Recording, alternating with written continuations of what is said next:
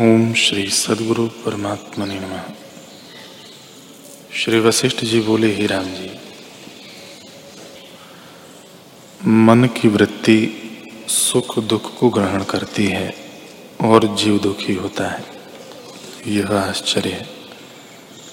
परमार्थ सत्ता एक है और सर्वत्र समान है, इससे भिन्न सत्ता नहीं। जैसे पत्थर घन जड़ होता है और उसमें और कुछ नहीं उपजता, वैसे ही सत्ता मात्र से भिन्न दूसरी सत्ता किसी पदार्थ की नहीं है।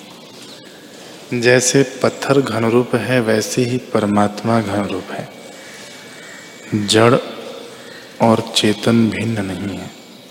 यह मिथ्या संकल्प की रचना है। जैसे बालक को परछाई में बैताल भासता है वैसे ही सब कल्पना मन की है।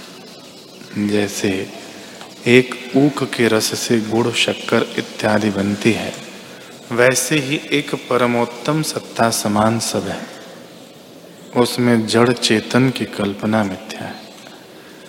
जब तक सम्यक दृष्टि नहीं प्राप्त हुई तब तक जड़ चेतन की दृष्टि होती है, और जब यथार्थ दृष्टि प्राप्त होती है तब सब भेद कल्पना मिट जाती है।